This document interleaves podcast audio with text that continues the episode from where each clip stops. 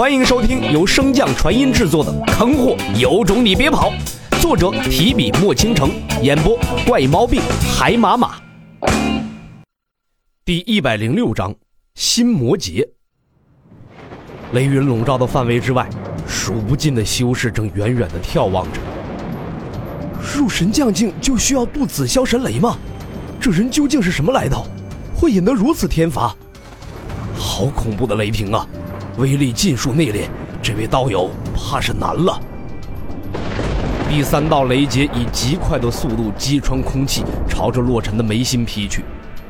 正常的情况下，这大道之劫应该劈的是洛尘的丹田中的道基。但是洛尘不走寻常路，以自身为根本筑大道之基，天劫便选了一个应对的办法，从内到外全部劈个遍。洛尘虽无神识海，但是神雷入体的一瞬间，洛尘便感觉到脑海中的神识世界被彻底的撕裂开来。一时间。洛尘整个头几乎要被撑爆了，被灼烧的痛楚自灵魂深处渗透出来，苦不堪言。相比之下，紫霄神雷带给肉体的淬炼和伤害，则远远不如神识之伤。神识不断的被撕裂、重建、再次撕裂，除了承受别无办法的洛尘，不断的发出一声声撕心裂肺的痛吼。神志有些不清的洛尘，一瞬冲天而起。手持千变枪，朝着那雷云攻去。放大的长枪虚影，以及洛尘身后那一闪而逝的白虎神兽，将他衬托得如同逆天而上的魔王一般，不可一世。位于皇宫平月城百里之外，一个身材妖娆的妇人略带狐疑地看向洛尘所在的渡劫之地。妇人驻足稍加查探，目中金光闪烁，有些错愕地道了句。那竟然是此霄神雷，公主，天香国又有王境要出事了吗？跟随妇人一同而行的清冷少女并未得到答案，便将目光从洛尘身上收回，看向了妇人，纳闷道：“公主，你怎么了？”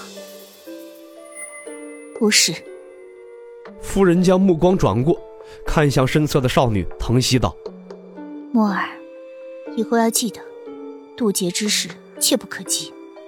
少女并未听懂妇人话中之意，只见妇人的神色并不是太好看，才出言安慰：“公主，我才破凡境，要渡王境之劫还早着呢。”夫人一边继续运功带少女朝北方赶路，一边沉声道：“这可不是王境之劫，只是一个修道奇才的神将之劫而已。”已经远离平月城的清冷少女闻言，目光有些呆滞。回首望了那依旧清晰可见的雷云，虽然已经全然不见那如神似魔的身影，但少女心中也对那渡劫之人多了一丝倾慕和敬佩。且看那渡劫之处，原先有些痴狂的洛尘已经完全沉寂下来，悬浮在半空之中。那狂暴的雷霆似乎是开启了中场休息模式，并没有继续降下雷劫的意思。而不远处的李长风，此时神情却比以往更加紧张。虽然其他修士无法察觉，但心魔劫的降临又怎么可能瞒得过他呢？心魔劫虽然单称一劫，实则是修士踏入破凡境之后变异的大道之劫。而紫霄神雷的威力彻底消耗殆尽之后，这修士无意识或者意识最为薄弱的时候，也是这心魔劫入侵的最佳时刻。恍惚间，洛尘似乎经历了一次长时间的时空漂流。睁开双眼，洛尘揉着刺痛的太阳穴，打量着四周。昏暗的空间除了杂草，空无一物。除了正前方那道铁门，就只剩下了一道单一的墙壁。伴随着一声吱呀声，那唯一的出口被打开。忽然透进的光亮刺得洛尘赶忙闭上了双眼。踏踏踏踏沉重的铠甲走路发出的声响，不断的敲打着洛尘的心脏。你想起来没有？那种特殊的灵根到底是如何形成的？熟悉的嗓音萦绕在洛尘的耳畔，只是相比以往的语气相差甚远。伴随着面前的男子将铠甲的面罩打开，洛尘有些震惊地望着自己为之努力了半生的面孔。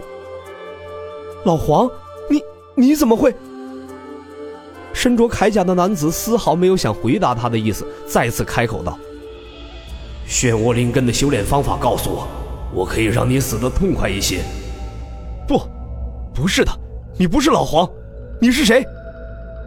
暴怒之下，欲要起身的洛尘感受着那锥心的痛楚，再次跌倒在地。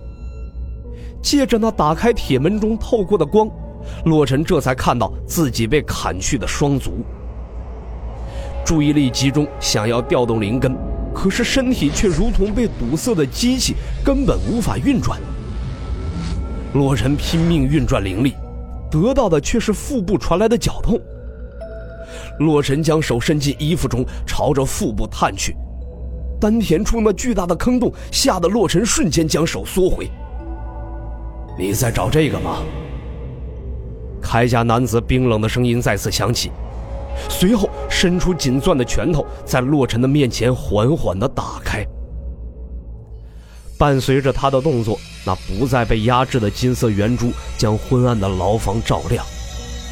感受到他的气息波动，洛尘的身体充满了渴望。那枚金色的珠子也不断跳动，欲要回归洛尘的身体。你所结的金丹活性倒是挺大，脱离本体如此长的时间，竟然没有丝毫衰弱的势头。你到底是谁？有什么目的？洛尘盯着眼前的铠甲男子，依旧不曾相信他的身份。我是执行者，我需要你修炼漩涡灵根的经验和技巧。好，我可以告诉你，但我必须先拿回我的金丹，修复身体。铠甲男子没有丝毫的犹豫，一挥手便将金丹抛向洛尘。不见他有任何动作，洛尘的伤势也在瞬间便被他治愈。洛尘感受着自己的身体前所未有的强大，神将境雄厚的灵力在身体之中奔腾不息。洛尘忽然发难，手中凝聚雷暴，朝着铠甲男子攻去。几乎是洛尘动手的同时，洛尘全身的灵力一瞬间便被抽离殆尽。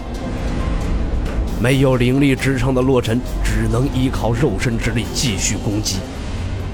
可是铠甲男子只是气息外露，便将他彻底压制。那恐怖的威压之下，洛尘的身子一点点的矮下去。在即将跪倒之时，洛尘以掌为刀，将双腿齐齐削断。何必挣扎？我们不过都是活在天道控制下的试验品而已。只要你将漩涡灵根的修炼之法上交，也能够成为一名执法者。洛尘点点头，表示自己配合。再次恢复身体的洛尘，并没有继续徒劳的发动攻击，而是跟着铠甲男子一同向外走去。长廊一眼望不到尽头，无数个铁门一排排整整齐齐地分布在长廊两侧。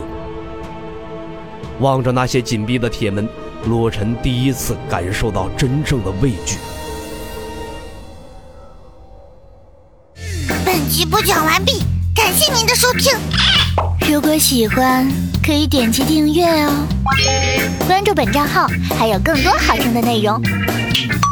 还不快动动你的手指头！